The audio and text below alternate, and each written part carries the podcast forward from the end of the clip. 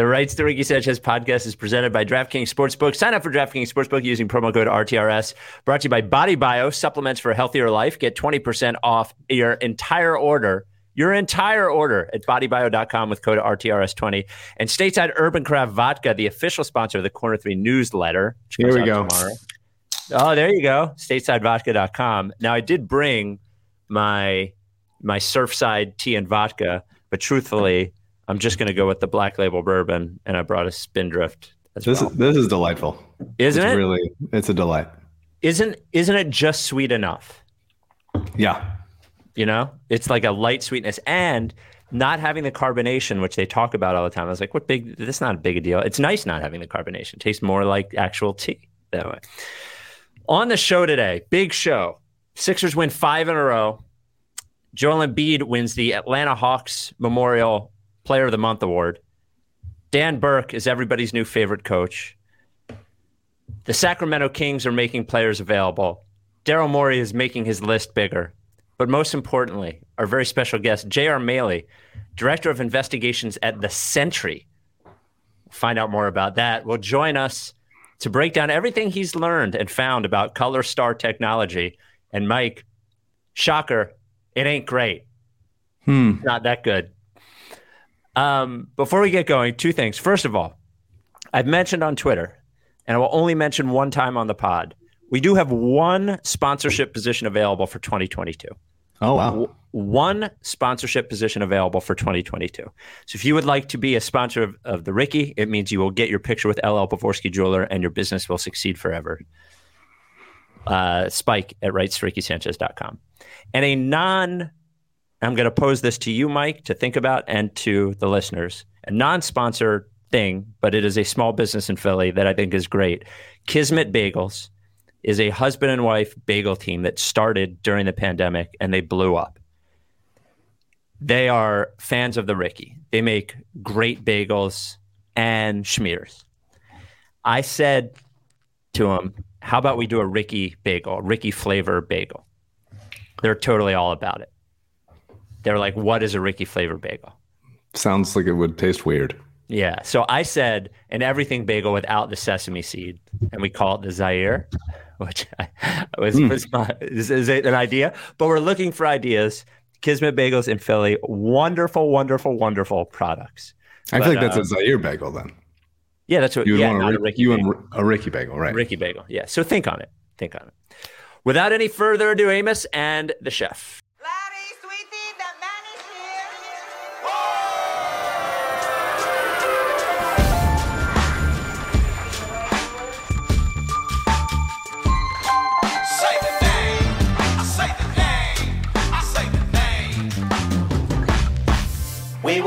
Y'all. We were right. Even when it went wrong, we were right. We was right, y'all. We were right. So say the name. Say the name. We were right, y'all. We were right. Even when it went wrong, we were right. We were right, y'all. We were right. So say the name.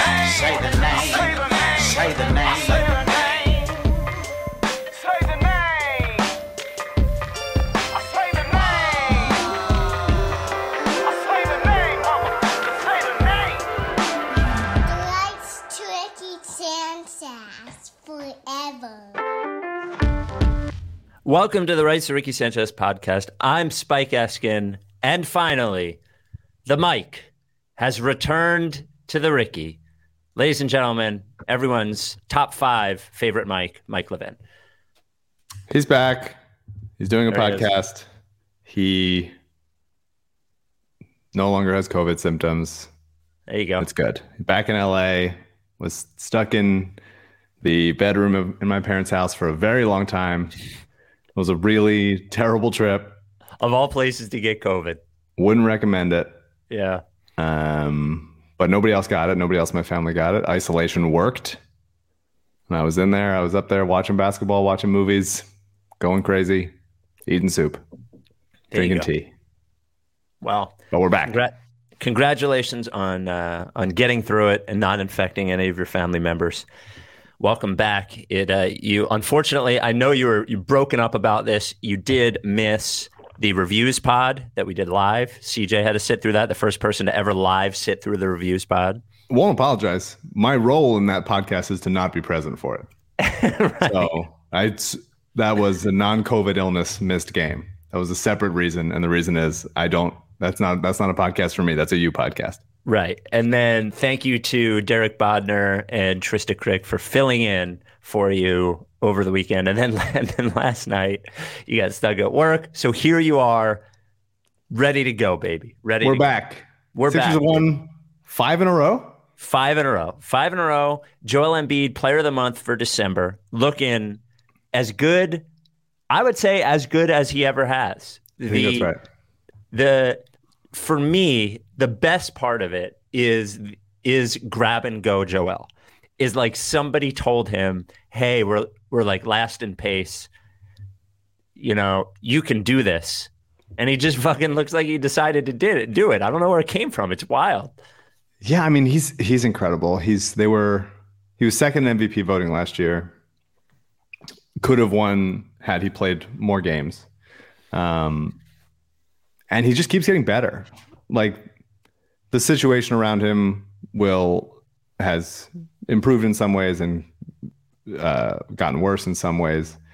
But he himself has just improved different areas of his game. Like him in transition, it it's just really unique. Like he's obviously not Giannis. Like he's never going to be that like fast and elusive and stuff. But like he now can do a facsimile of those kinds of things, like grab and go, like the distance, and not just do the. Well, I'm just going to. Defenders try to take a charge for him, from him, and he has several games in a row just sort of elided them yeah and as they're standing there looking so fu- you never look you never look more stupid on a basketball court. People talk about like getting posterized and stuff. I think you look way more dumb when you try to set a ch- set, like sit there for a charge and no one runs into you. Uh, I think you look like such a fucking loser. do you know what it looks Um, like it looks like when you're in the crowd at a baseball game and you think the foul ball is coming toward you and you make this face and it really is just a pop-up that's Yeah, yeah, yeah. Or or even when you're sitting behind home plate and you and you think it's going to hit you in the face, and it's just like there's a net there, like relax. But I get that. But you look like more of an idiot when you do it on a basketball court. For so sure. and he's now just like gotten so uh, agile in moving by them and slowing down. Like I think were, the past couple years, it was like, man, he's not as bouncy as he used to be um, on offense. He's playing way more just like to low to the ground and using that. But I think he's now using that to his advantage. Part of it was bec- before because it's like you don't want he doesn't want to put that much pressure on his you know feet and knees and stuff and back. Um, it's like you don't want him landing that much, and he still does on defense when he goes up for like big chase down blocks and stuff. But offensively, like really not that much. And now it's just like he's he's got that like you know Luka style slow down. Jim, I mean Jimmy Butler does it. Like other the, the really good offensive players that can just like slow their momentum down, decelerate, harden, hard and like and score with that. And it's really impressive. He's just he's just incredible. Um, it's and just so been, wild it has been an incredible month, and he deserved to win. Like he's been the best player in the NBA in the past month, and and with when guys around him are are not that good. Yeah, it's just so wild that it popped up in the middle of the season, Yeah, the transition thing, and the the passing has been that's right. has been almost like he's playing at a different like with with players at a different level. He, he looks like a grown up playing with kids sometimes. The way he's Yeah. passing, the way That's that the way that Andre Drummond thinks it's going to work out all the time. It seems like Embiid is actually seeing those. The I, he's it's just it feels like it fu- fucking came out of nowhere. It's like he caught super COVID or something, and he came back and he like he learned all this shit. It's it's crazy. Yeah, I there's a couple other players I want to talk about this with, but like it, it, it has taken guys time to adjust to life without Ben full time. And I think sometimes you saw the worst parts of that as they're like struggling to get things going, struggling to get easy shots in transition, moving so slow, like all the stuff that I've talked about a million times. But I think working through those has improved kind of everybody's creation abilities and passing abilities and and and looking for guys. And I think Joel obviously thinks the game at such a high level, but also obviously his his body type is um, prohibitive for him to do some stuff. Like he's Mhm. never just going to be like the fastest guy out there. Um, and he's just like so big and bulky. Sometimes he can't do everything, but he has He's never going to be the fastest guy out there, except on the Sixers. except Where- the Sixers. That's right. He is the fastest guy in the Sixers. Uh, and he, but he's just improved as a, like he's he's passing guys open. He's seeing guys in the corner. He's really improved his vision in a way that like I don't think people necessarily, myself included, thought that he could. I think it was like he's he's never going to be like the most intuitive passer in the world, but he's starting to really like see the game and think the game at a higher level for for other players. Um, and that just bodes well. That just bodes well for when he's in a long playoff series and, and defenses start throwing different looks at him of like, okay, we're doubling from this side, we're doubling from that side, we're playing one on one, we're playing help, like all the stuff that he's going to do. He's going to have to like process that faster. And, you know, ideally, you know, we saw in that Brooklyn game, him and Maxi working at a, at a high level, which is great. Um, before Maxi went out with COVID. Um, but ideally there's going to be other guys creating on this on this team going forward and you know uh, hopefully a long and successful career for him but him being able to do that like we've just seen it too many times in the playoffs where like okay they have to stop Embiid and nobody else can do anything and if Embiid is like I can score on myself and I can get guys open like and I can really think that level that is just a very optimistic he really lends a good sense of like we're not as far away because of how good he is if they make a couple moves and and and get the guy here that needs to be. But he's he's just been he's carrying this team. I'm not like super optimistic about the state of the Sixers generally. Like I still think that they're not that good. The fact that they had to, you know, they're still missing guys, but going down to the wire with Orlando is not a good sign. Um, and there's guys that are just you're frustrated by, et cetera. But when you have Embiid, everything that's that's the only thing that matters, and he's continues to improve, and he's so special. And I'm I hope that they can build a winner around him uh, some point soon. Joel Embiid's Player of the Month award is brought to you by Stateside Vodka and their new Surfside Vodka Soda. Look at that cool can. It's a cool can. It's a I love the colors looking- of it. Oh, it's fucking good. I love this T-shirt. Give me a T-shirt, Clement. Eddie, come on. Stateside vodka with iced tea, just a few, a little bit of Splenda, just like I think three grams of Splenda, just barely sweet. Oh, it's great. Not carbonated like its counterparts. It has no counterparts. Only 100 calories. Its counterparts has like 200 calories. You can only get it at statesidevodka.com. Uh, yeah, and Embiid so is rolling more, and, is, and he's rolling more. he is rolling more. Yeah, It's he, he's still like not great at it, but you can see him making a point to do it. Yeah, and it, I don't know that he'll ever be great at it, but he you can see it doing things. He's so big and so so intimidating Yeah, to the defense. It just it you know creates space when he does it anyway. absolutely. I want him to just like get on like one Zoom with Richaun. Like he used to watch white guys shooting to like improve as a on YouTube to improve as a shooter. Just like watch some Richaun Holmes tape, and then be like, okay, that's what I can do. Also, I'll do that. Seems like he can inherit those skills if he if he wanted to and decided to. The last couple of games, the biggest moment, the biggest thing for me has been the return of Furk. In that, when I had Derek on, one of the last things I said is like, "Hey, is Furk ever going to be the Furk we had for the first couple weeks again?" And he said, "Sure." And then he'll be this Furk again. But the 25 point Furk explosion against Brooklyn, and then the Furk game against Orlando, he did cut his hair, but I have missed him, and he is he's one player that when he's playing well, boy, he seems so much better than he actually is. Like I Yeah, buy I mean, into he- him better more than I probably should when he's playing. No, well. he just has to be hitting shots. Like it's just I, I love I love how much he's added to his game as a ball handler, like playing, you know, plays point guard on the Turkish team. We've they talk about that a lot. And I think he's improved his another guy that has done a better job of like decelerating around the rim. Like not that he was accelerating that fast to begin with, but like slowing down and and playing composed rather than like firing the ball off the backboard. Like he can finish around the rim nicely in the way, same way that Niang does. Um, but it, none of it matters if he's not hitting shots. Like all that stuff is window dressing. yeah. But he has improved those areas and those helpful. When when he's hitting shots, he does become like holy shit. He can hit. the, He can go four for nine from three, and also like find guys and and attack a uh, attack a closeout and manipulate the defense and throw a lob. Like he he can do those things, but none of it matters. Sort of similar to what I was saying before about like life without Ben is none of that stuff matters unless he's hitting shots. he's not gonna. He's just not like a lead ball handler in that way. But if the shot is going in, then all of a sudden he becomes very good. It's it's kind of as simple as that. But like he keeps improving uh, as like a creator, and that's a nice like secondary piece.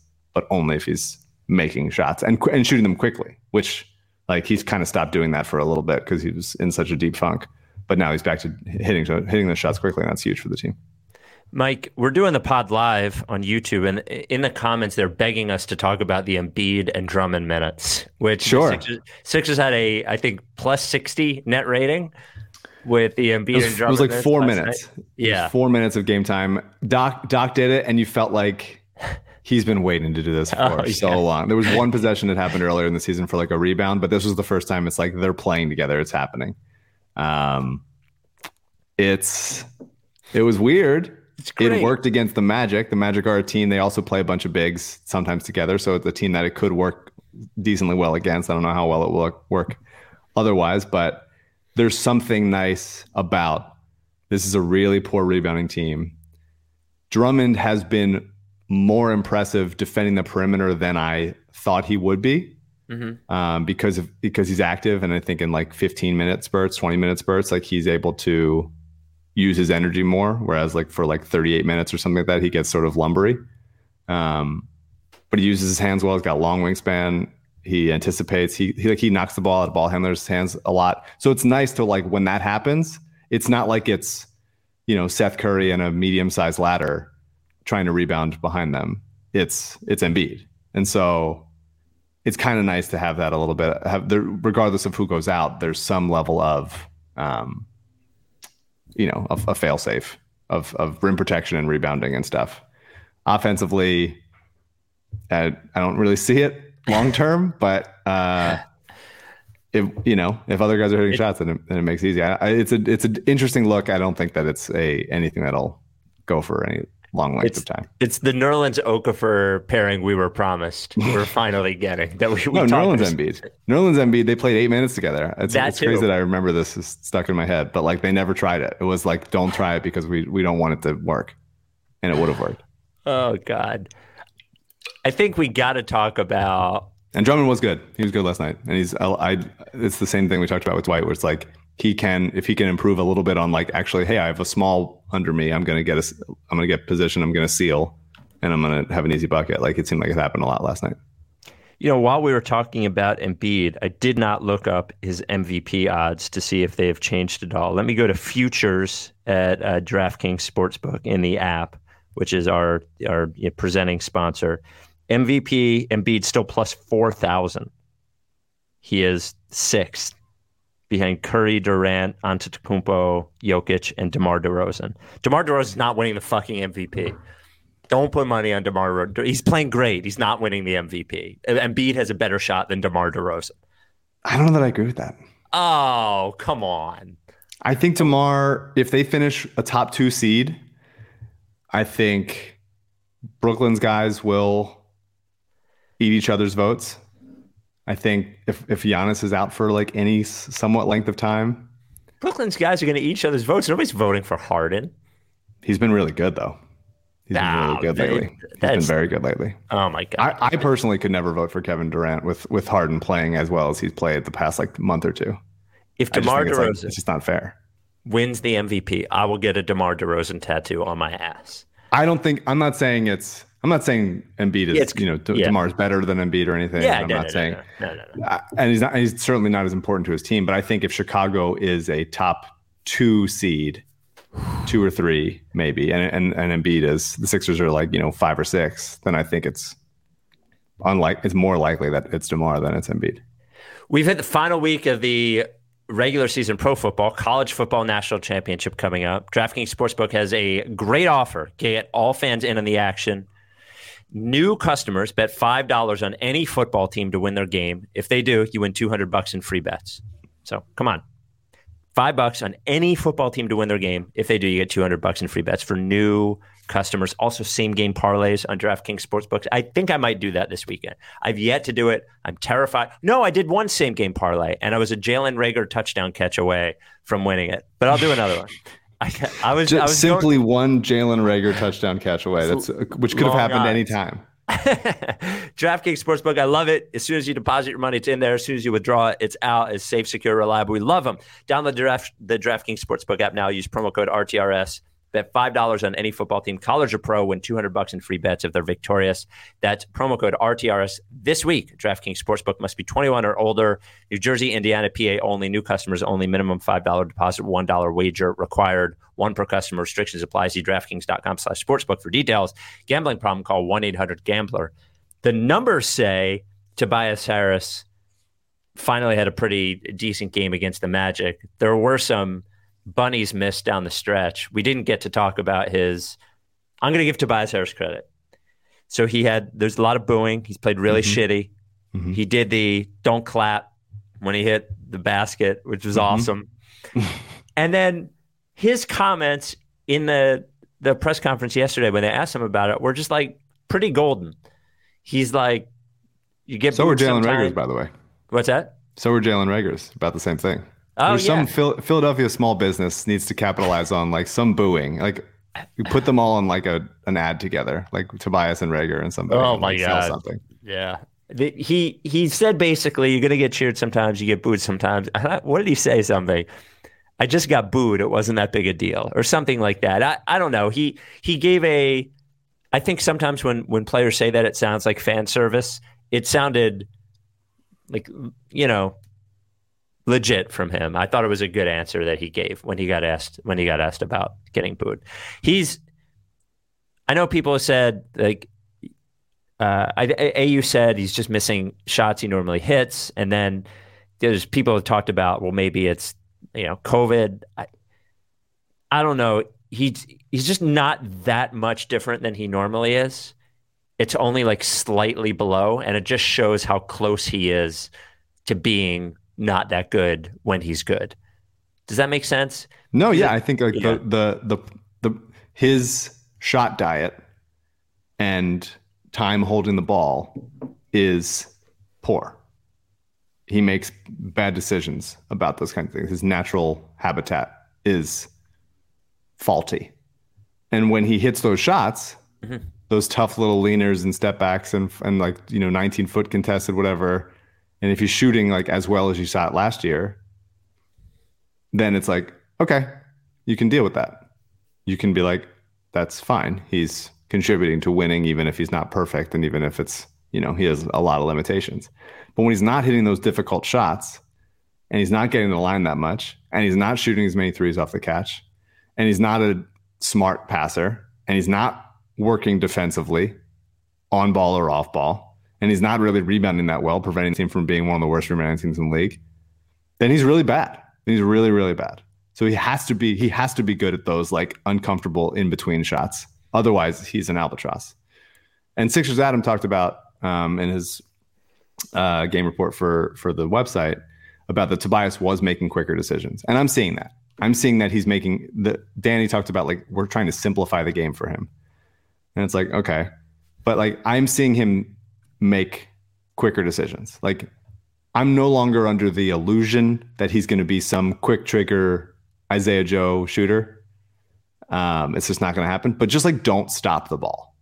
That's that's that is simply all I'm asking. Like fewer step backs, fewer dribbling out of open threes, fewer post up into a fadeaway, uh, fewer like opportunities to just hold the ball and go one on one against whoever. I don't want to see that. Like any possession that ends and it's a Tobias shot at this point is almost pointless. Like but he he has improved as a passer in the sense that he is making the quick decision and, and kicking it out to an open shooter. And he and he has improved as a lob thrower. He throws it to Drummond a, a good amount. So like th- that's fine. That's fine. Um, but there's so many things he's not good at or refused to good to be good at. Like um, I've I've lost hope that the idea like yeah, are some of his shots going to go in? Sure, but I think the process for them is is so bad that like I'd rather him just be like a downhill guy, a couple dribbles. Like he shouldn't be dribbling. He should be dribbling almost no time. So he, once he dribbles, he's like, I like the feeling of this, and he's going to try to like do it some more and like hold it in the half court for a while. It's it's it's bleak. It's it's so, but like you know, a nice game against the Magic. He played 44 minutes. Doc, Doc in his first game back is like he's in a, he's in a slump. I'm to leave him on the court the entire time. Um, but you know, this is what it is. This is the reality. And and all you can do, as AU said in, in his article, is like just wait it out and hope he starts hitting shots. But no one thinks he's to like be a different player at this point. We didn't really get to talk about how hilarious and nice it is how much everybody on the team loves Dan Burke.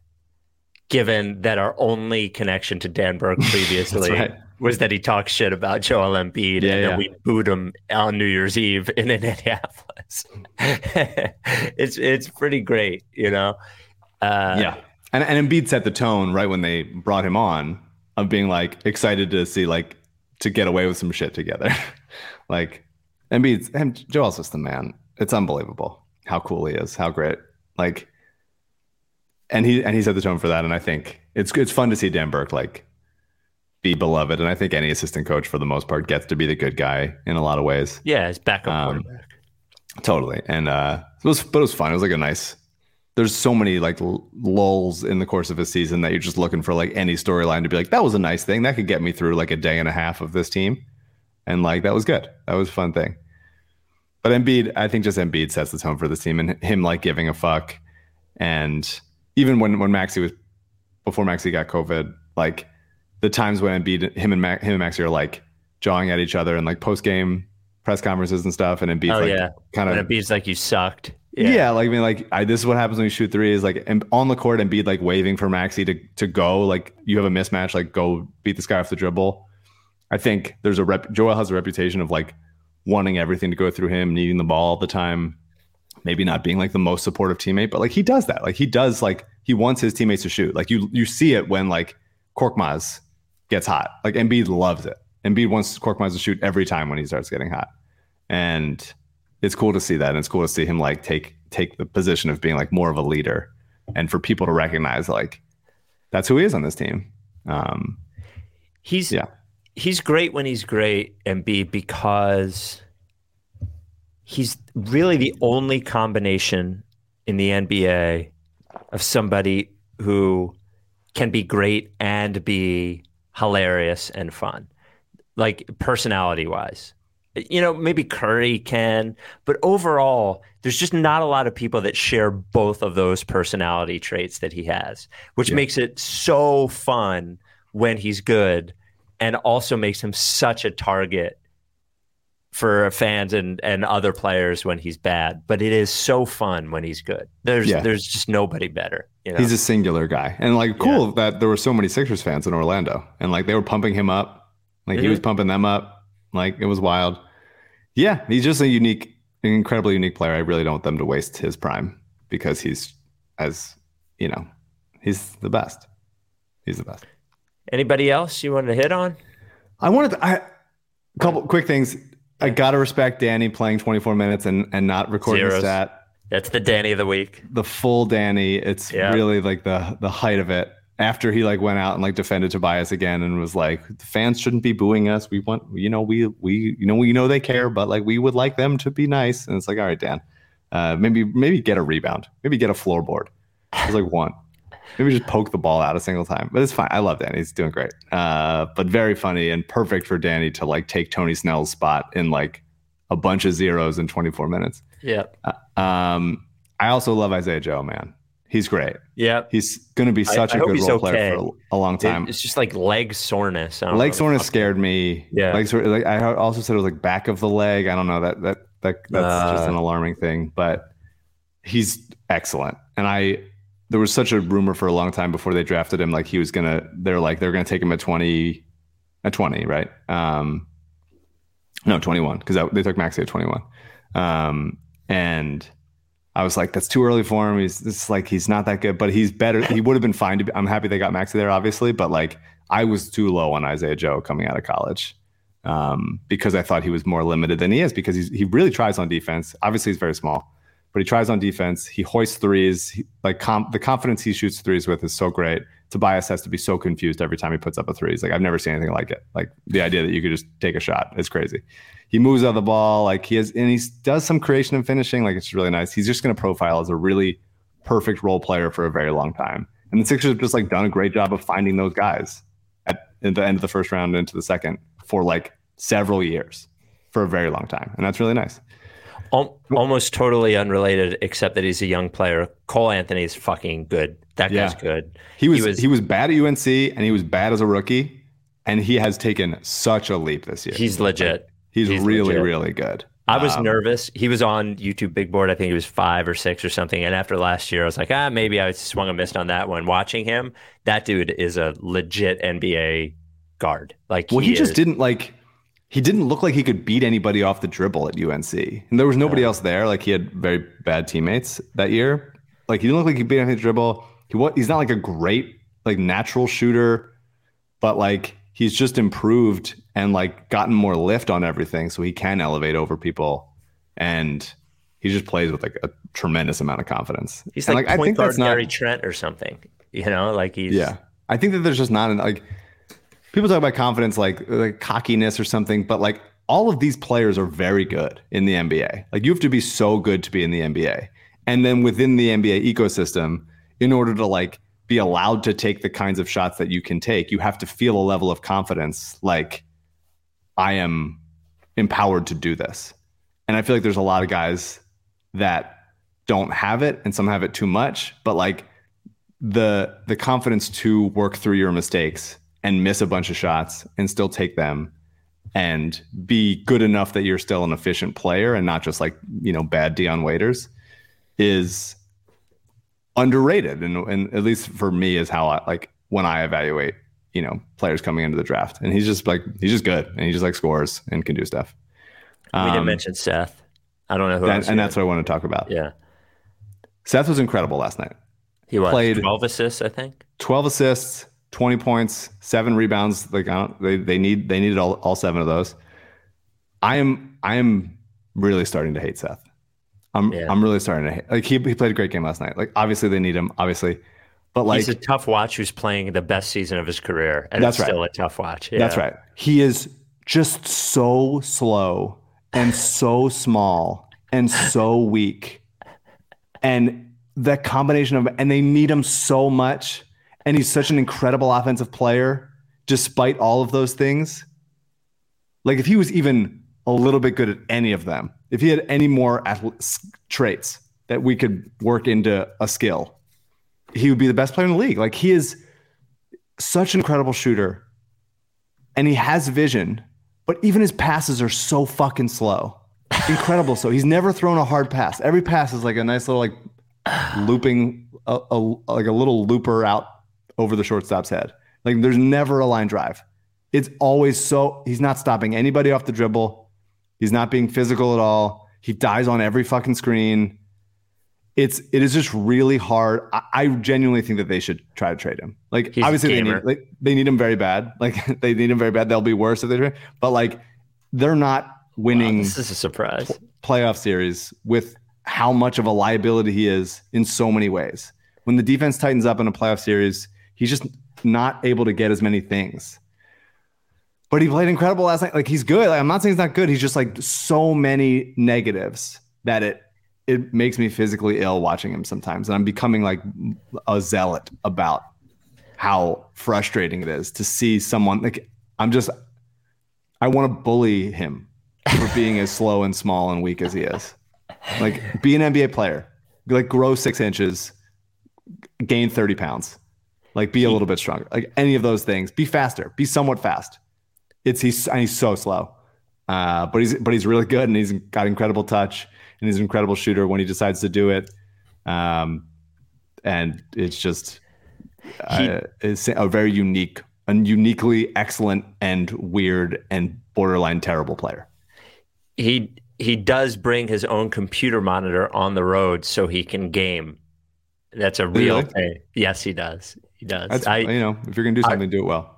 I saw a picture of him like getting off the plane or getting on the bus with what looked like a computer monitor, and I sent a text message. I was like, "Hey, why does Seth? Why is Seth carrying a computer monitor?" And uh, it was confirmed to me it's because he's a very big gamer. So we'll get to our our special guest in a moment. Also, I want to ask Mike something about CJ uh, that we discovered last night. I don't know if Mike saw. He probably didn't. But uh, before that, I want to talk about Body Bio. We talk about a new a, a product from Body Bio we haven't talked about before that I think Mike you should be interested in. Body Bio is a supplement company. They're from South Jersey. We love them because they are a family owned, family operated company. But, and you might say for supplements, is that what I want? Of course you do. You want a, a, a company that can move quick as science changes. That's what Body Bio is. They care about your cells, they care about two parts of your body most specifically. Because if you have a healthy head, healthy gut, you're going to be good. Gut health, super, it affects everything else in your body. So I want to talk to you about butyrate, B U T Y R A T E. It's a supplement. If you can take one gut, gut supplement, forget about probiotics. This is a postbiotic butyrate. Take butyrate. Um, the re- the thing about butyrate is your body does produce butyrate, but it doesn't produce enough of it. Almost nobody eats the sort of food that would produce enough butyrate. So what you do is you take butyrate after you eat, and it's a postbiotic. And the bloat here's what I want you to do. I want you to take butyrate after you eat. Take a couple pills after you eat, and you'll no- notice how bad you were feeling before. The bloat will be gone. You will be more regular. Your bowel movements will be cleaner, which is something that we've talked about before. Very important. I don't want to get into the like the deep science of all this stuff, but your it's going to be less bloat. Your stomach's going to be like flatter. You're going to see the difference without that bloat, which is something that that I noticed, and um, and you're just going to feel better because your gut health will be better. Again, this is just a natural thing. There's like no side effects to this thing because your body produces it. Butyrate, B U T Y R A T E. Go to bodybio.com. Take sodium. If you're going to get any of them, there's a few different ones. Get the sodium butyrate. Go to bodybio.com, use code RTRS20. Just try it. You get 20% off anything at the website. Bodybio.com, use code RTRS20. Butyrate, B U T Y R A T E. It is the one gut supplement you need. Mike, before we get to our special guest, you know, CJ and I, when we were waiting for you last night, we just sort of bullshitted on the pod for 55 minutes. And people in the comments were asking about tattoos, and I assume they were asking me, but CJ started answering as CJ has a bunch of tattoos. And I found out that CJ on his leg has a Mike Scott bee, a Mike Scott hive tattoo on his thigh. Good job, CJ. What a nice thing. Isn't that wild? It's like shocking to me. He's got five tattoos right in that thigh area, and one of them is a bee with a headband. CJ in the hive. It's a cool. Yeah. I mean, it's always been a cool. Zaynab's always done a great job with this. Yeah, Very it's, visually, it's great. It's just like it was stunning to me. I didn't know CJ was that deep into all this stuff. I've never known he was that deep into all that stuff. He's pretty deep. So, are you ready to bring our, our guest on? We okay to do that? I wanted. I do want to oh, apologize oh, to go. you that Tyler Johnson is no longer Uh. on the team. Yeah. I think it was a great run. He was helpful. He was immediately Doc Rivers' favorite player. Got COVID too quickly. Ended up hurting. He's now Now on the pl- Spurs. Playing against him tomorrow night. Yeah. Yeah. Yeah. But it was I think you got you got what you needed. I think. Yeah, he did not embarrass himself. No. He was he was exactly what I had hoped he'd be. And if he was on the roster for a full year, I feel like we would have a Tyler Johnson game. And uh, I'm I'm glad that we had the Tyler Johnson era. So thank you, thank you for I think that's fair. And now they have Charlie Brown Jr., who we actually saw at the Bluecoats night when I should have beat Chris Kumaje in a three point contest. We saw Charlie Brown play for the other team. He was on the team that they played against that night. Um, Ah, and he's that? a St. St. Joe's guy, wing, fun hair. Um, probably won't play, but I like any with these hardship things. They should just be giving out contracts to like local guys. Like Sure. Lynn Greer should be getting a hardship ten day for the Sixers. Like, come on. So a couple pods ago, we did a deep dive. CJ did the most work he's ever done on the pod about the Sixers' new partnership with Color Star Technology. And this is a company that Defector then did a deeper dive, two sort of deeper dives on it. It was almost the first one. Defector did a great job. The first one was almost impossible to understand because it was so fucking weird. Mm-hmm. This is a company that is now a metaverse company that has an app that hires celebrities to teach courses, even though none of them seem to exist. They have a CEO, Sir Lucas Capetian, that doesn't seem to like exist. Mm-hmm. When Defector did the interview, they got this guy Doug Menely, who doesn't even seem to actually work for them, and was surprised that they don't have an office and their email address on their website is a Gmail, and nobody answers their phone number. Um, it's it's all so strange. So And no I'd one can actually say like what they do. no. Like what And- is what what if I wanted to buy something, What would you buy from them? what would I buy? What would I buy? Right. The the press and that's release- normally to me like when we when I saw the press release because I get it emailed. Yeah. I got emails like Sixers par- partner with ColorStar or something, and I like scanned it and I was like, okay, business, metaverse, digital, something, whatever. I was just like, this is what there's a billion of these companies, but there really is nothing to this thing. No. And you know, in the picture that they release of Chris Heck with this guy, it turns out the guy doesn't even work for Color Star. and then the, the last Chris, thing, Chris Heck's so happy to shake his hand though. Nice. and so so the the and then the last thing, uh, my buddy Alex, who works for KYW News Radio, was at the game the other night and for Pride Night, and he saw they had the Color Star technology thing on the the ribbon that goes around the whole thing, and he took a, a picture of the logo, and he said. Up close, the bit rate, the, the the quality of the JPEG that they used was so low that you couldn't even read it, like you couldn't even see it up close Mm.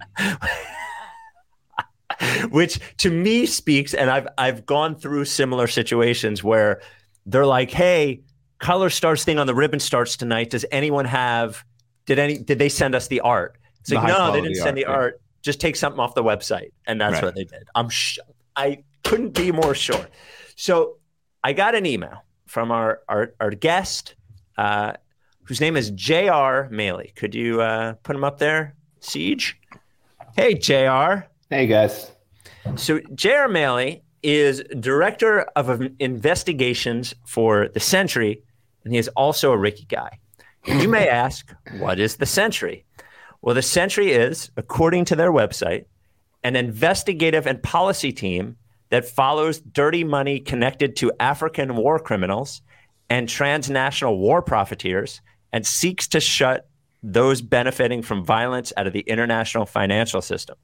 And JR's job is to oversee the Sentry's investigations into those financial crimes and corruption linked to violence and atrocities. Why are you here with us? Yeah, this so I- so I'm- wild. So yeah, so I'm here in my personal capacity as a, a suffering Sixers fan Okay. um, and uh, uh, Ricky guy.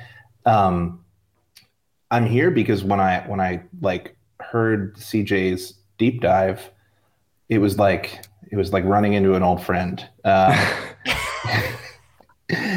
you know, it just sounded really familiar, and um, you know, there are a lot of red flags and alarm bells that go off. Uh, I just want to be careful, and we should all be careful. I don't want to accuse any of these folks of a crime. That's not our job as you know, in, investigators at a nonprofit.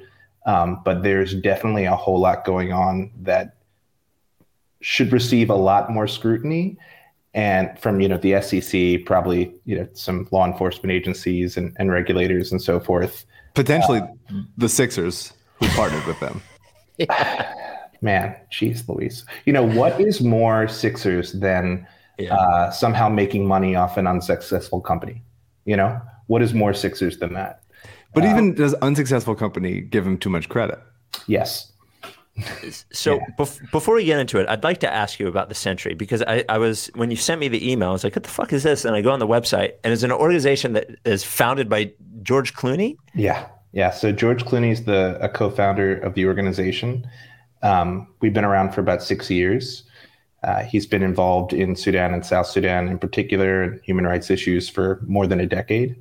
Um, so uh, we were born out of another nonprofit that was more of a traditional human rights nonprofit called the Enough Project. And essentially, the the the theory that, that we had was, you know, there's lots of recommendations about peace agreements and you know UN peacekeeping missions and calls to stand down, but they weren't working. The policies weren't getting what we wanted. Um, and the the common thread was that greed was really the barrier. That a lot of these things remain the way they are because uh, the people in power or people with guns make a lot of money off the status quo.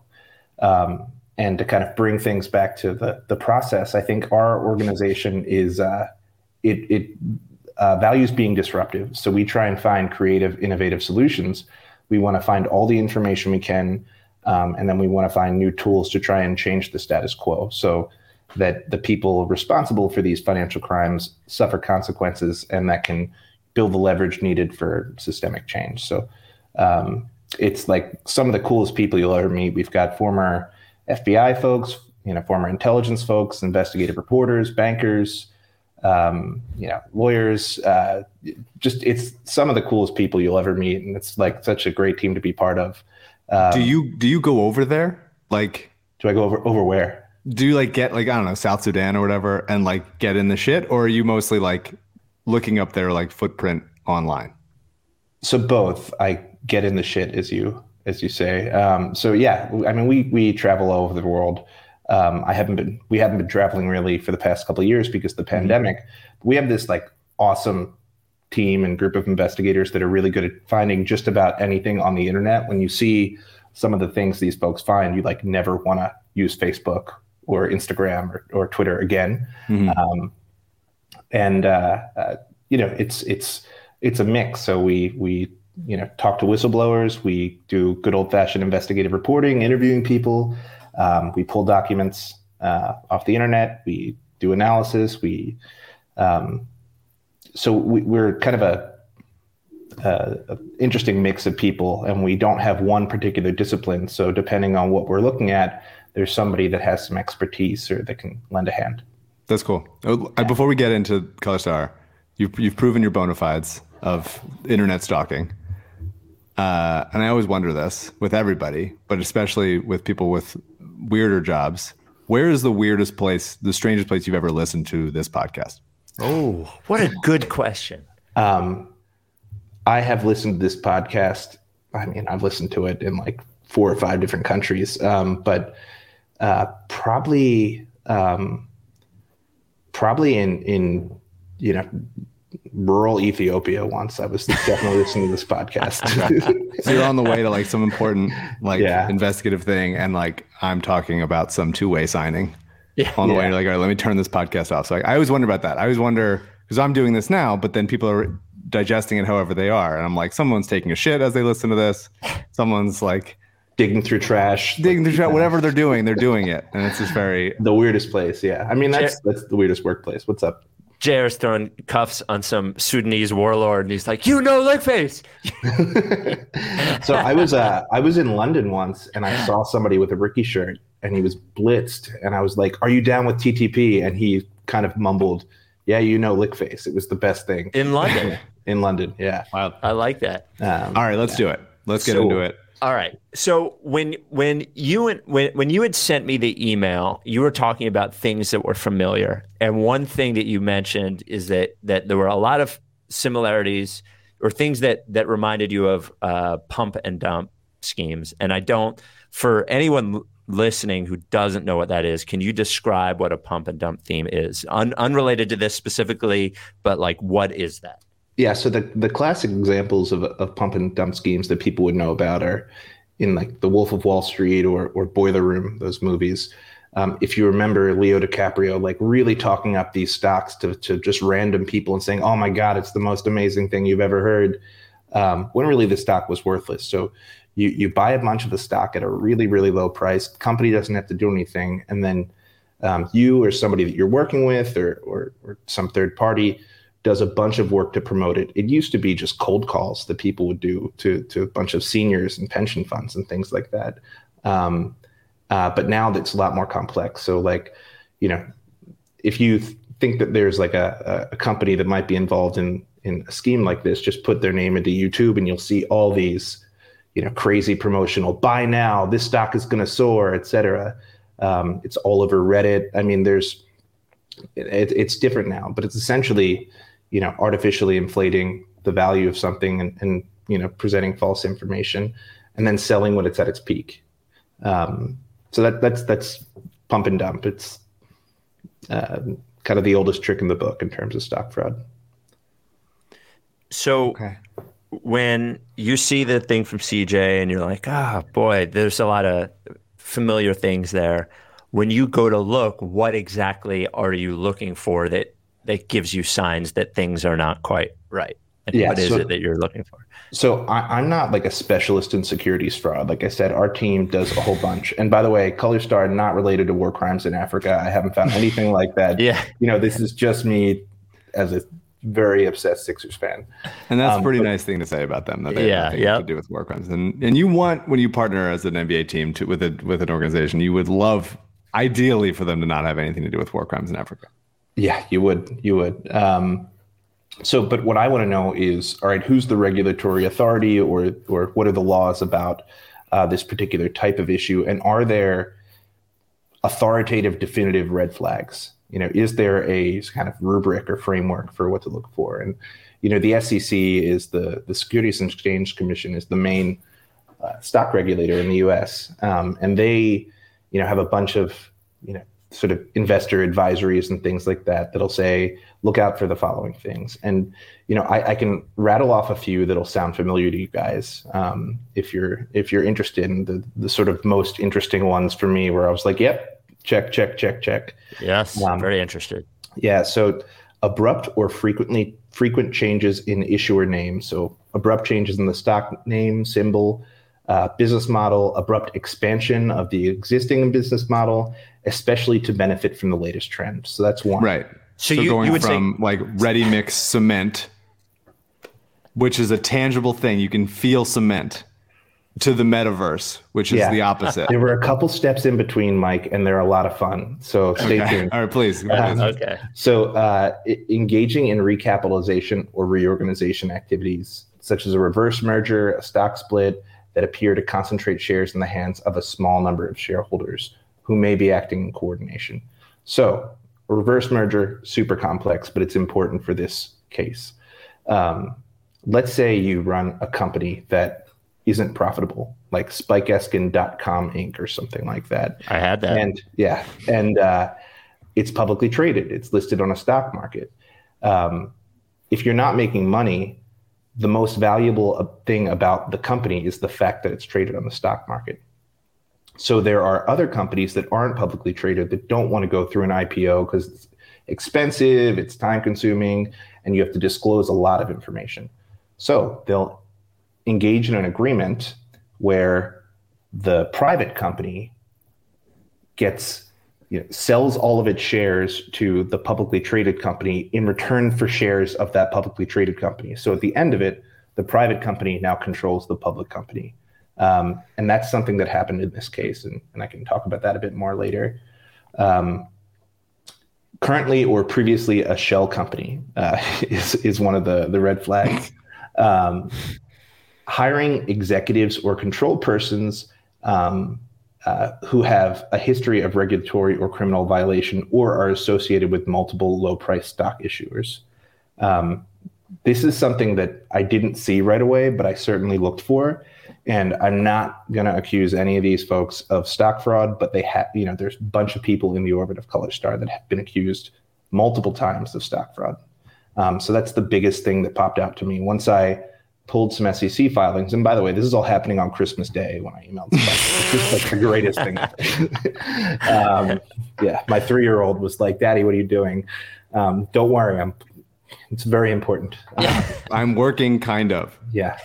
Um, uh, play with your choice. Um, so, so those are the big ones that popped out to me. There are other ones that are that are important, but but you know, I don't want to list a bunch of esoteric SEC uh, uh, briefs to the the Ricky listeners. Um, but you know, so much jumps out, and then there's the company just doesn't pass the smell test. I mean, that's such an important thing. You know, when you see something that just doesn't make sense, but is getting, you know, lots of notoriety, and you see glaring inconsistencies, you start to think, well, what are they trying to hide? What's going on here?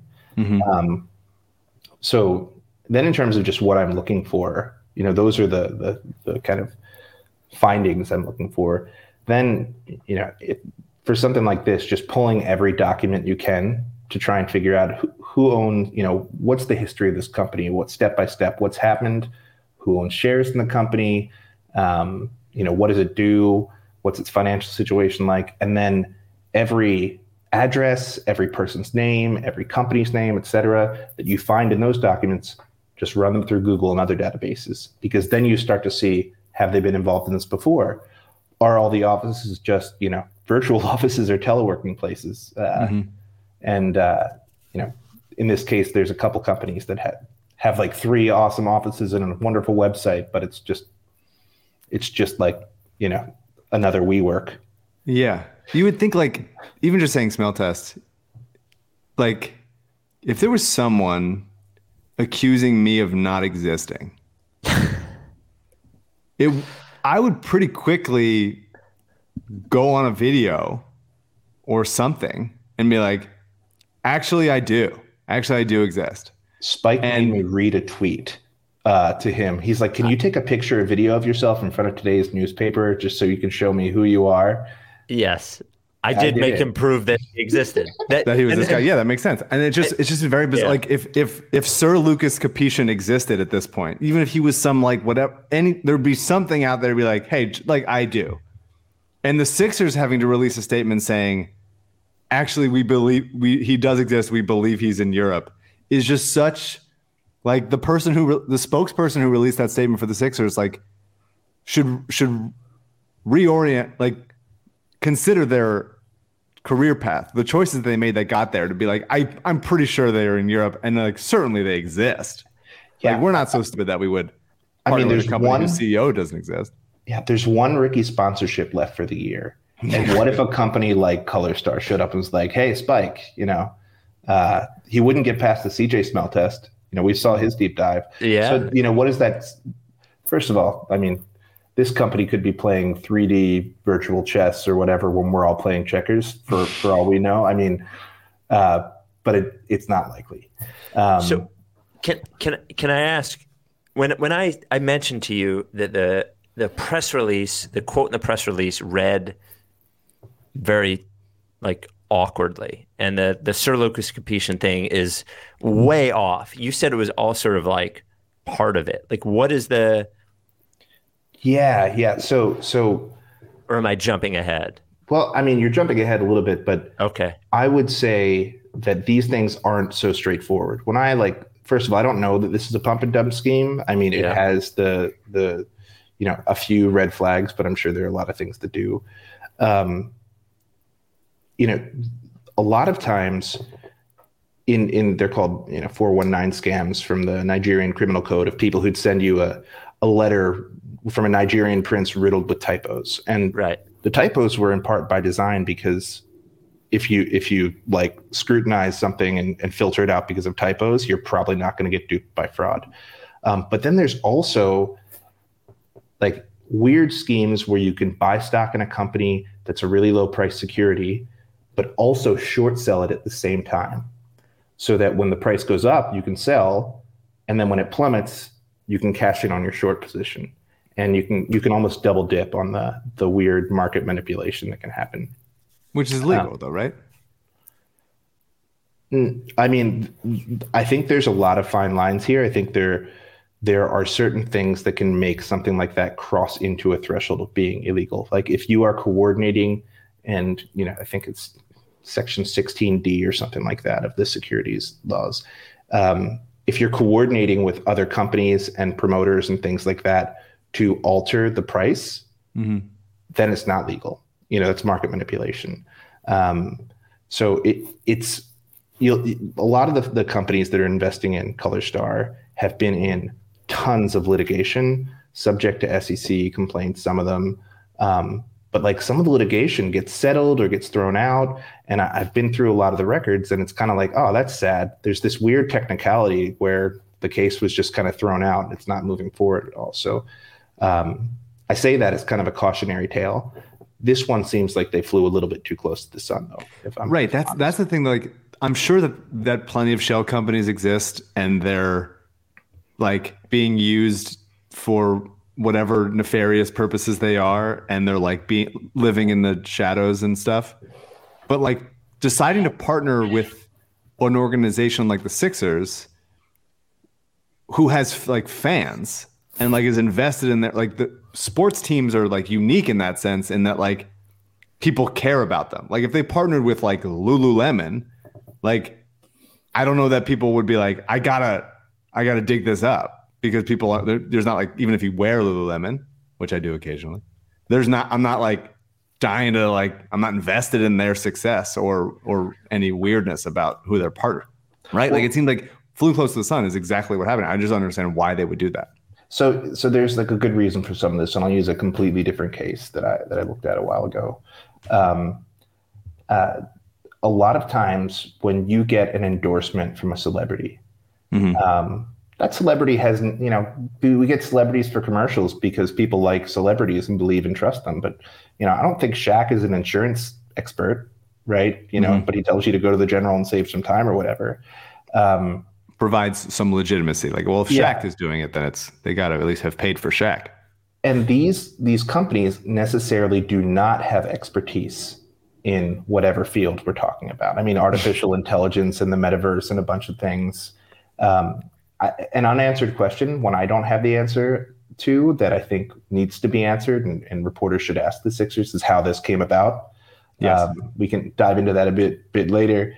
Um, but so so about six or seven years ago, I was looking at this case where all of a sudden a North Korean mining company pops up on the Australian Stock Exchange. And there's an announcement by a company linked to it that says that company has found the biggest rare earth minerals deposit in in the world in history. And there's all this sort of advertisement about the, the prospects. Um, in that case, a bunch of fraudsters used a fake Middle Eastern sheikh to get control over a bank in London called First London. They then got a promissory note from that bank to take over Notts County FC, a soccer team. Um, and then they got Sven Goran Eriksson, the, the soccer coach who was the, the coach of that team, to go to North Korea with them, along with like senior intelligence, former senior intelligence officials from Britain who they got to be on the board. Um, and the mineral rights never really existed at all. I mean, it was all just false corroboration. Um, and that's, you know, this is an extreme case. There's a BBC documentary on it called The, the Trillion Dollar Con um, that's really great. But that's exactly what happens in cases like this. These guys don't know anything about mining. You know, the, the folks in the Sixers don't know anything about the metaverse. I don't know if you can know anything about the metaverse, by the way. Like, um, but uh, it does make sense from the standpoint of well when you want to artificially induce some legitimacy from people who their brand is for sale because that's what they do it's fine Just to take a, a step back, because we mentioned Mike alluded to the fact that they were a cement company or something, and now they're a metaverse company, and you said that as a, a sign of things. I, I, this is a, a ridiculous question. Do they did they ever do those things? Like, did did were they actually a cement company, and they are they like, i or is it just? And is the Internet, metaverse just like filled with cement? Like, is that what the point of the metaverse is? You go in there. All the in, leftover in the cement? metaverse the, the the Kawhi shot doesn't go in Yeah. um, so uh, I think they were actually a cement company. So um, China Advanced Construction Materials is what the the company was called at the beginning. I think it was formed in like 2007, or at least existed from 2007 all the way up to like 2017, 2018. But it like racked up tons of debt. Like, um, you know, the, the SEC filings say that like it had like the lawsuits against the shareholders that amounted to like $30 million in debt or something like that. And that they were, you know, they were suffering losses every year. And then they enter into this debt agreement with a company called Husing International, um, where that company essentially, in exchange for debt forgiveness, um, worth like six million dollars or something like that, gets control of a bunch of shares in the company, and um, they do that to get control over a lot of the company. And it's run by two folks from two people from China and then one guy from uh, Myanmar, according to the the filings. Um, and from there, the metamorphosis sort of begins in this company. Um, so that happened in that started in June 2018 when that when that company took over, and then in early 2019 is when it starts to get fun. um, the adventure. um, so a guy named Sean Liu and Lily Zhang um, become CEO and CFO uh, at that time, and that's when the sort of new management group of people come in, um, and the, they don't really do much in 2019. I think they're you know who knows what was going on. Maybe you know maybe they were doing reorganization activities. That's when they start to list. Um, but in October of that year, they sign an agreement. They change the company's name, by the way, to Huitao Technology. And then they sign an agreement with this company called Sunway Kids. Um, and they're supposed to do like online education stuff and like like childhood artificial intelligence monitoring or something crazy like that. Like, um, you know, they sign a partnership with a company in Flushing to that that's you know to do after school programs and things like that. Flushing, New York.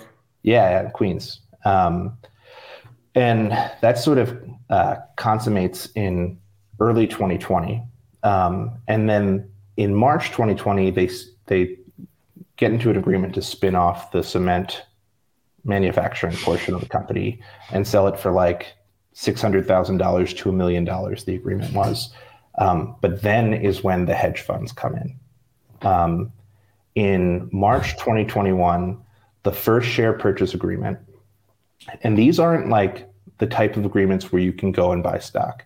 These are really off-market sales, um, private placements, and these are done in a really strange way that I hadn't seen too much before. A lot of them are through something called warrants, which is like you buy the right off market to buy shares at a certain price in a future date.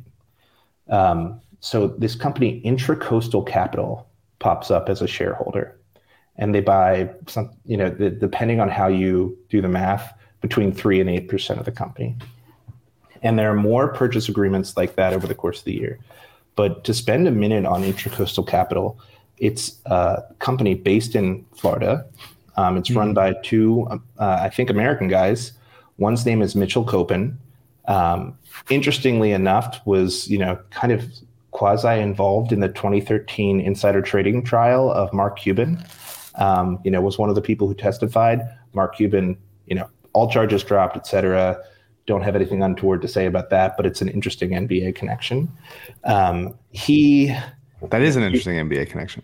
yeah, if you Google um, Intracoastal Capital um, and just look up some of the litigation related to them, you know they've been accused of of securities fraud, or, or and they've also been linked to a bunch of companies that have been involved in securities fraud. I, I don't, I haven't seen an actual conviction of them, um, uh, but you know Mitchell Kopin, one of the the guys who um, owns the company, had a previous firm called Cranshire Capital that was like fined two hundred and fifty thousand dollars, I think, by the SEC for misallocating expenses to the fund or something. The other guy is based in Chicago, I think, and his name is Daniel Asher, and he in the late '90s was suspended from uh, the commodity trading floor. Um, or you know banned or whatever right so What am I um, doing just like going to work?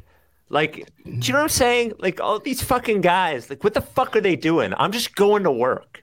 Just fucking go to work. Get a fucking salary or own a business. What the fuck is this? Just Yeah. go to fuck to work. I, I, you know, for, for all I know, so, so that there are, I then find some more companies. Their their names are Hudson Bay Capital, Okay. um, Anson Investments, um, and, a few others that when I when I Google them, um, they all have kind of a lot of controversy, is what I can say around them. They're in litigation. As, as opposed to everybody we've gone through so far. Squeaky well, clean. so but but then the, the thing is that they I often find them investing in the same companies, in the same litigation, et cetera. You know, I don't I'm not gonna assert that they're operating in unison or in coordination. I was just really taken aback by how often I saw, you know, L1 Capital is another one, Hudson Bay, Anson Investments, Intracoastal. Uh, there's a few others, um, and they all keep appearing in the same documents. And let me read. First of all, Hudson Bay is run by a guy named Sander Gerber, um, who's a major, major political donor and one of the investors in Trump's social media company. But let's not go into that one for now. Um, maybe that's a different podcast. Um, let me read something about a company Hudson Bay invested in, if that's okay. This was by uh, the Street, like the the um, financial news website that, that founded by Wyndmoor's own Jim Cramer. Um, so it says Bitcoin may be speculative, but WPCS International, a tiny company near Philadelphia, touted as the first and only stock for investing in the Bitcoin sector, looks like an even riskier bet. That's because the decision by WPCS to acquire a Bitcoin software startup called BTX Trader looks at best like a desperate move to save a struggling company that until last month was principally focused on businesses such as installing telecommunications cables in hospitals and municipal government offices. At worst, it looks like a cynical ploy by a pair of hedge funds to take advantage of the Bitcoin frenzy to create some excitement around the stock so funds could get out from under so the funds could get out from under a troubled loan. Um, that was 2014. Um, and this is one of the investors that's in Color Star now. Um, another, How, how other- many like compromised people had to sign on to this formerly concrete company it- it- you know, like, you know, I, I don't before know people, like- are- were suspicious? You know, I, I they may have figured out like an awesome way to make money off of companies where nobody's hurt, whatever, right? Like it's just so much smoke. You know, I can't I can't see the fire, it's just so much smoke. Anson Investments, though, this was the one that this, you know, a couple of them really um, got to me. So um, it's run by a Canadian investment guru named Moez Kassam. Um, a week or so before the Sixers partnership net was announced, Bloomberg reports that the U.S. Department of Justice has launched, quote, an expansive probe, uh, an imp- expansive criminal investigation into short selling by hedge funds and research firms, scrutinizing their symbiotic relationships and hunting for signs that they improperly coordinated trades or broke other laws to profit, um, according to people familiar with the matter. Bloomberg Fun said. probe. Um, well, yeah, I mean, then they say Toronto-based Anson Funds uh, is among the firms involved in the inquiry, right? So that's another one of these companies. Now, for all we know, these are just the Forrest Gump of hedge funds that seem to be adjacent to all the financial crime cases that I happen to poke around about. Right. But again, because the fact that the company is so shady, it's worth a much closer look. Um, you know, one of the next investors, like, uh, was in September of 2020. This company, uh, GPL Ventures, it's a, a Delaware LLC. Shout out to Adam Kasabi. Um, it gets into an agreement for, for two million dollars to buy 3.1 million shares of color of Color Star. Um, uh, this is in 2020. About a year later, uh, the SEC has this to say about uh, GPL, the company, and Kosman, the, the guy who runs the company. Um, uh, GPL and the other defendants have been acting as unregistered dealers by privately acquiring large blocks of stock in approximately 140 microcap issuers, so small penny stocks, and publicly selling those blocks into the market for their own account, generating gross proceeds of at least $81 million um, as part of their ongoing dealer regist- registration violations. Um, they're secretly funding promotional activity in microcap issuers whose stock uh, they trade. Um, the illegal conduct is known as scalping. Um, and this was a company called Hemp Americana. um, so again, I mean, you, I keep seeing it. But then Mike, like this is the this is the kicker. This is my favorite thing that I found throughout the entire Wow. look Okay. All right.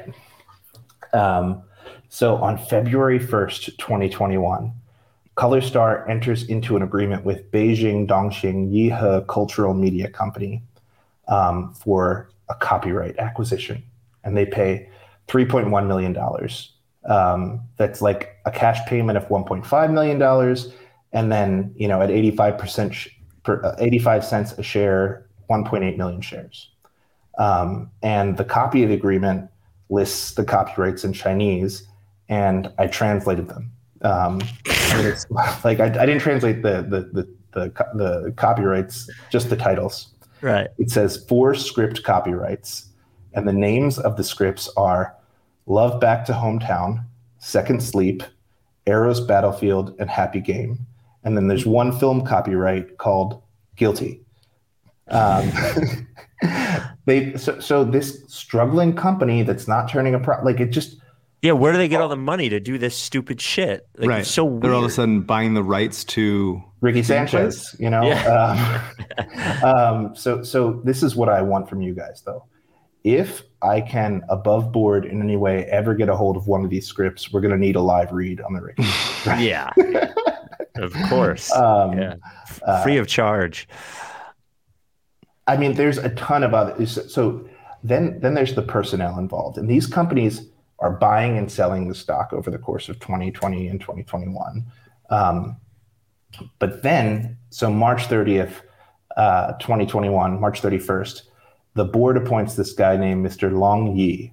Um, and all right, some fun facts about Long Yi. Uh, number one, he used to be the CEO of a company called Urban Teas.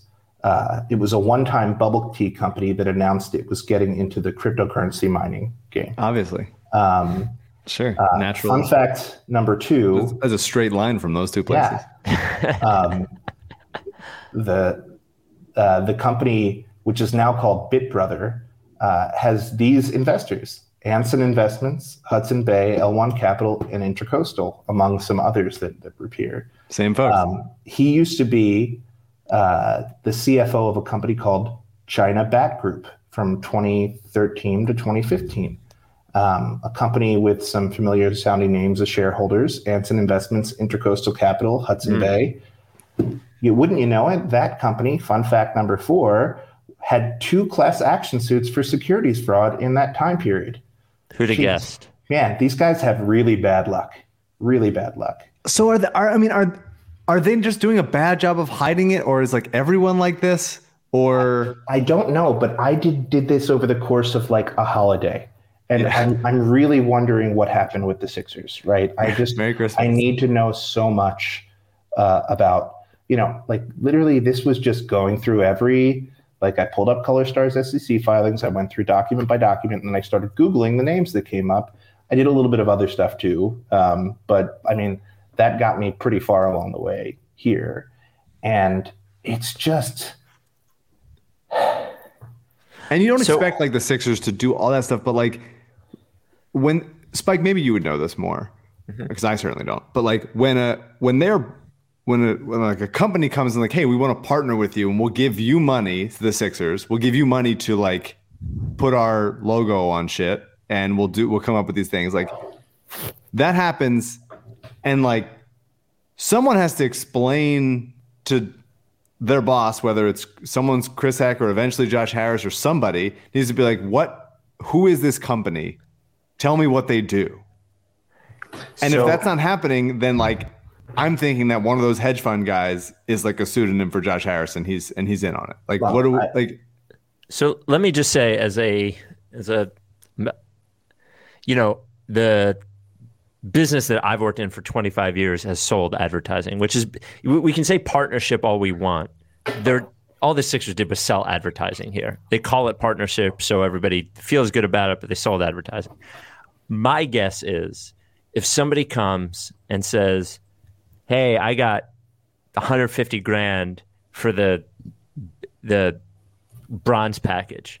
And the bronze package is a picture with fucking Chris Heck, a, a press release, gotta get that gotta get that picture with Heck. the yeah, the ribbon in the venue, and this, that, and the other. And somebody's like, Does, "How are they paying?" And they're like, "Ah, that you know, cash up front." A ba- right, bags of let's it. suitcases. Yeah, I my guess is like, I don't know for sure, but my guess is this is a Sixers have some uh, big big clients and like there's clients of every level. My guess is this is not a super big client and they paid the cost of something that didn't take too much integration from the Sixers and they just fucking did it and nobody wants to say anything. Like and the, the, I don't think they do any fucking deep dives on anything. And that's the problem with calling things partnerships if you're not really a partner, right? Yeah. If if it, so that's just if I'm that- partnering with a fake metaverse, then like that reflects on if my girlfriend was in the fake metaverse, then like people, I, we- I can't be like, we believe that she exists in Europe somewhere. Like I have Right. to est- estimate. And, and my other question is like, unless we obviously the Sixers fans are predisposed to dig into these kinds of things because the Sixers have had so many conundrums like this and ca- and and they're drawn to this. But like why why the Sixers? Why weren't the Hornets chosen as this? Like they come, Come to the Sixers.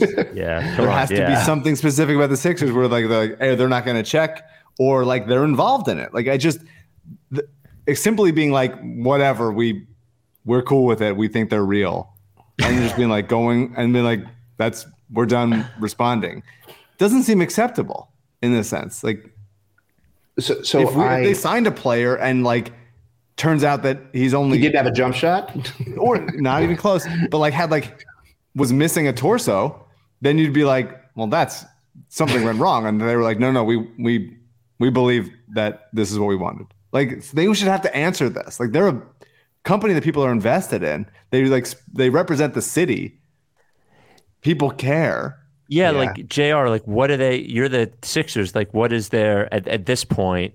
What is their move on this? Um, so you know, if I'm the Sixers, uh, you know, I think the the you know the joke. I can't see the chat right now, but everybody's probably saying hire a company that specializes in these type of things or something like that. Yeah. Um, but you know, in in um, I, here are the things that I want to know. I want if I'm someone in the Sixers completely uninvolved in this, involved in compliance or fact finding or whatever. I want to know every single step of how this partnership came about. Um, I want to know, um, you know, who was the staffer that was pushing it. If anybody, I want to know, um, you know, like, do we not have a process to screen people whose brand we're going to elevate? And um, if so, do we need one? But it's not just the Sixers. I mean, the NBA in their email blast pumped this out as well. Like, I got the, you know, whatever NBA.com thing that said Sixers announced partnership with Color Star, right? So, um, if I'm the NBA, I'm leaning on the Sixers to look into it. Um, there is a wrong way they could handle this. First of all, like it, if if it's an honest mistake uh, or just a bad decision, that's much worse than trying to pretend like there's nothing to see here. Right. right. Um, you know, Blark is the CEO of this company. um, it's just it's not uh, it, it's it's it's not a good look, and I, I worry that that's what's going to happen. Um, so you know the the right thing to do is just to sort of be transparent and disclose all the facts of how the partnership came about. Um, I have a feeling, given the sort of hovering probes and and things like that into some of these companies, that uh, there are regulators that may knock on the Sixers door and ask them questions. Um, and you know they Great. They should probably preserve all the documents related to these transactions and things like that. Um, you know, and also like meet the CEO before you do the partnership. Um, and Do you think he exists? it's hard to say. Like, I don't know the exact threshold for demonstrating that you exist to get placed as the CEO on a publicly traded company. Right. Um, but um, And also the sir. So Honestly, I've seen that before. I've seen these was- stupid honorifics before where people decide they're going to be, you know, I saw one guy change, one guy in one scheme changed his last name legally to Rothschild just to give himself an air of being one of the Rothschilds, um, like the, the wealthy family. Um, and I mean, people do this sort of stuff. I don't know what compels them to do so in a, in a way, like I don't want them to harm anyone, but it's really interesting. Do they do they generally get away with it? I mean, do people generally get away with it? I think there are a lot of like big systemic problems that shield people from scrutiny. I think, you know, then there are there are tipping points where all of a sudden a certain type of crime becomes trendy to look into and probe. Um, and everybody's looking at it and Like you know, enough some- is enough, basically. Like yeah, yeah. You know, I mean, uh, but the SEC is really good at catching a lot of this stuff. They're really, really good. I think if there are technicalities that allow people to do this stuff legally, that's tough. I mean, so and then you do get away with it. Who um, is getting ripped off here? Like obviously the Sixers, but they're part of it because it's their own fault. But like, Yeah. So so like who's getting ripped off? I first of all I don't I don't know of anyone who's invested in the company, but essentially if you are somebody who buys into this penny stock, you know, when it's being Spike bought a promoted, shirt. I Um, want- uh, uh, Joe, uh, my brother-in-law, fans of Philly Joe, got it for me for Christmas. I think he got it made. I don't think it was a real. I You think might have gotten ripped off. yeah. You That guys, shirt might not be real. there there might need to be some sort of color star bagel, by the way. Uh, yes, that'd um, great. That would be great. Disintegrates. Um, no, they, they can put that food coloring stuff they they use in it all the time. But um, you know, so if I'm the Sixers, like I'm I'm conducting an internal investigation before anybody knocks on my door, right? Because if they wait and are caught flat-footed, someone is going to want to cover their ass if they feel like even it would just be embarrassing, and then the errors can compound, even if no one did anything really illegal or wrong. So they should figure out exactly what happened. Um, uh, if I'm like Michael Rubin or Josh Harris or one of these actual real businessmen, I'm like, first of all, Michael Rubin seems to be the one who can actually lean on the other owners, from what I understand. Uh, you know, based on the the Embiid paying the, the publicly, publicly, pri- privately, he is a minority owner, and yeah, like, but but he's got a platform. for sure, um, for sure.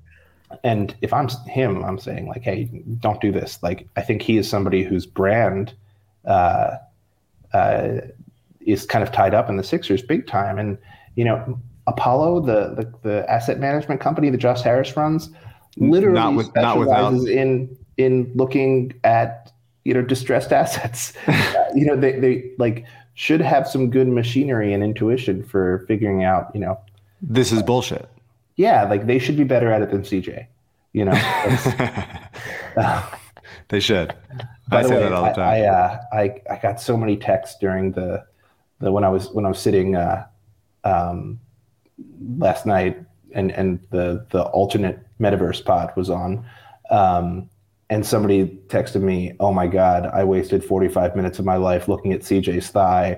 Uh, and, and somebody else said, "He's so young, he doesn't know about WYSP." And then I felt really old.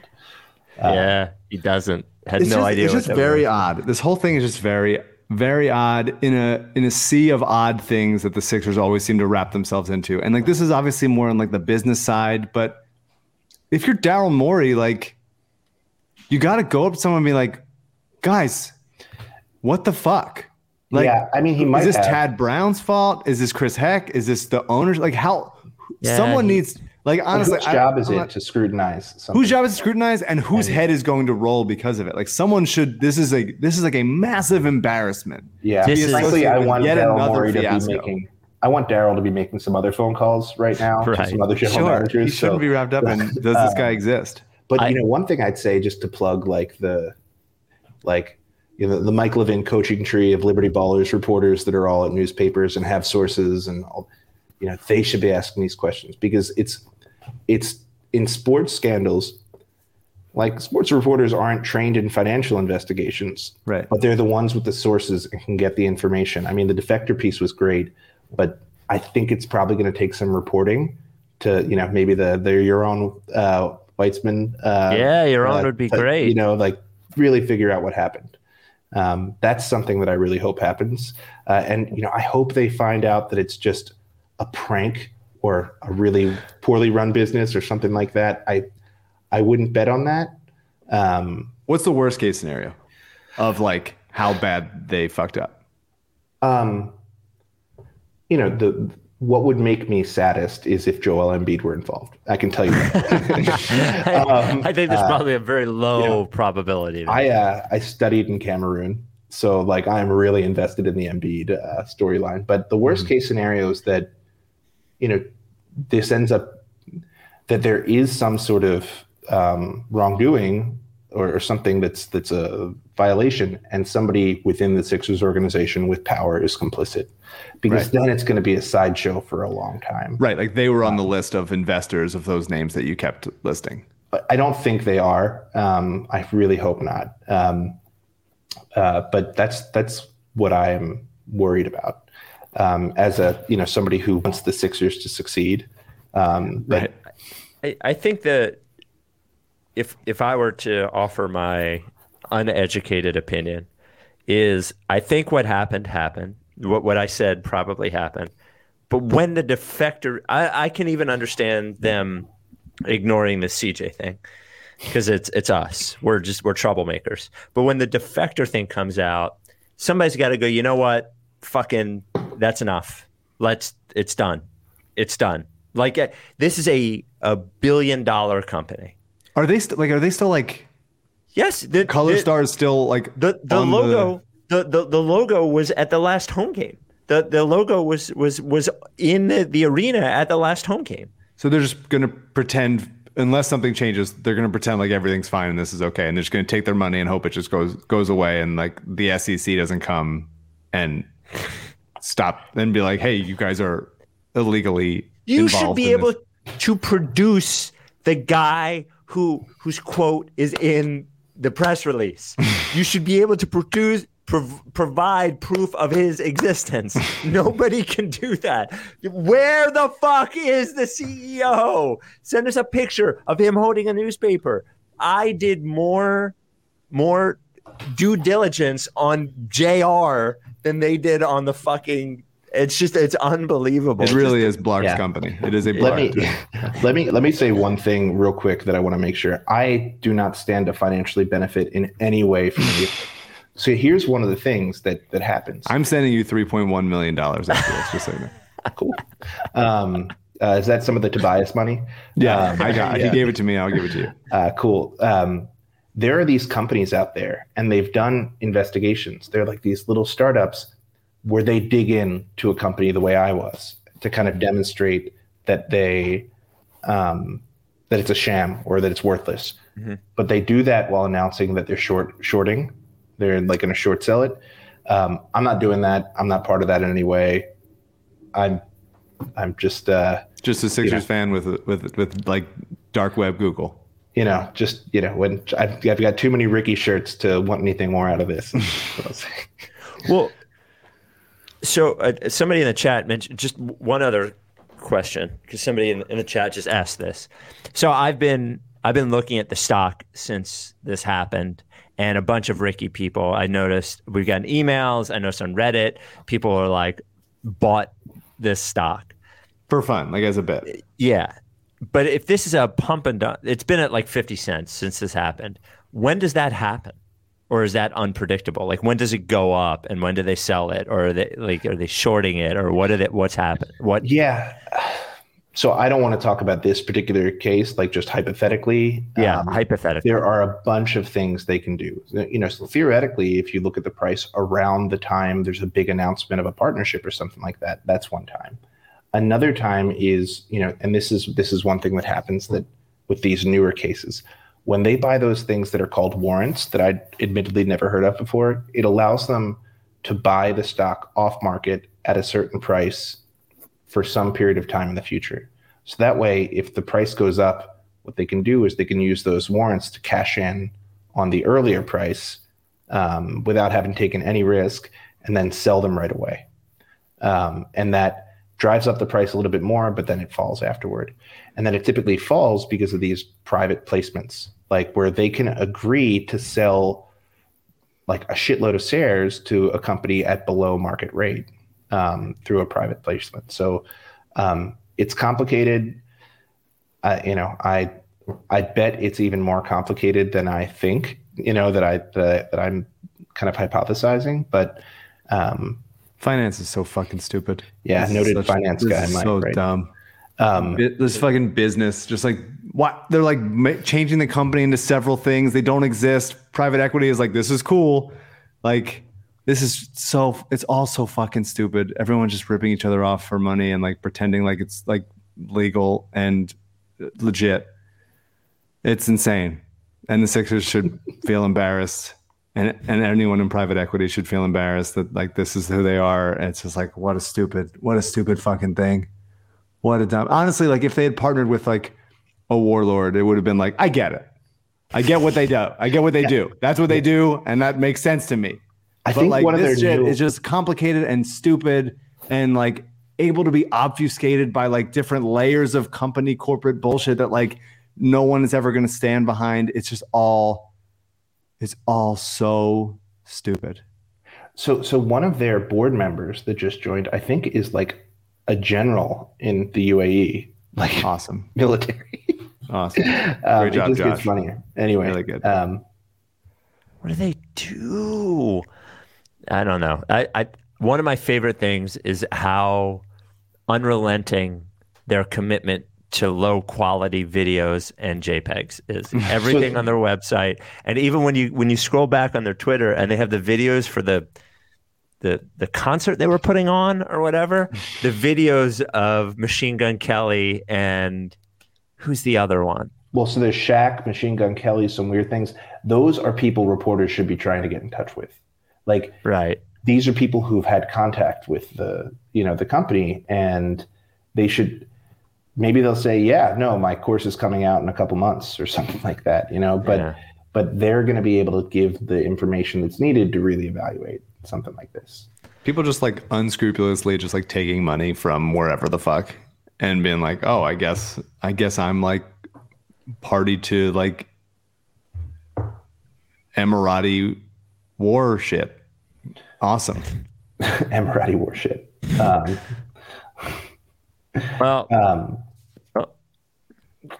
I, I don't know. There's no ending to Yeah. this, but I'm They glad should- that you came on and made me more mad. oh, i'm sorry mike It's no, it's it's a combination of like. Obviously, it's very funny that the Sixers partner with a company that doesn't exist, with a CEO who doesn't exist, um, and now they're pretending like it's all cool, and hopefully everybody forgets. Like that's funny. That's great. That's good.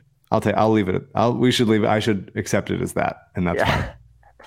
yeah. um, Well, well, go But ahead. Yeah, well, well, I would just say, you know, this isn't my job to look into this stuff, so I'm not going to like continue to dive in. I'll probably stay interested and Just on only on Christmases. This is your Christmas tradition. Yeah, just just family holidays. yeah, just family holidays, um, staring at a screen and, and ignoring my my family. Um, uh, but um, you know, I, I I would encourage any listeners to take a look at the Sentry, take a look at the stuff that we do otherwise, Yeah. um, uh, and um, you know, if if uh, people are interested, they can find me on Twitter and happy to happy to talk to anyone about this sort of work. I, What's your What's your Twitter? it's Mailey Jr. M A I L E Y J R. and and the Sentry is a. This would be a good for like a right? like a like a legs or something.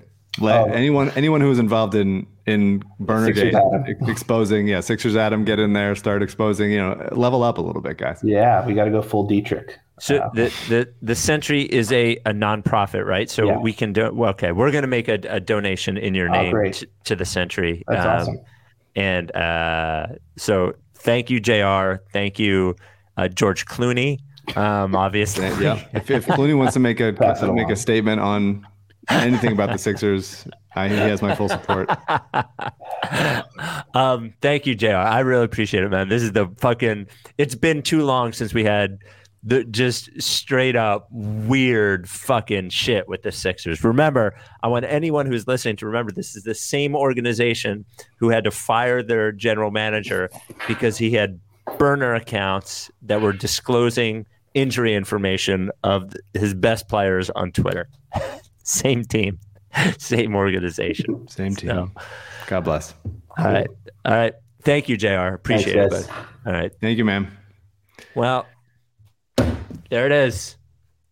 Like that we dissected the Sixers magic game and also went deep on these SEC filings for Yeah. these fake companies. This is such bullshit. Oh my god.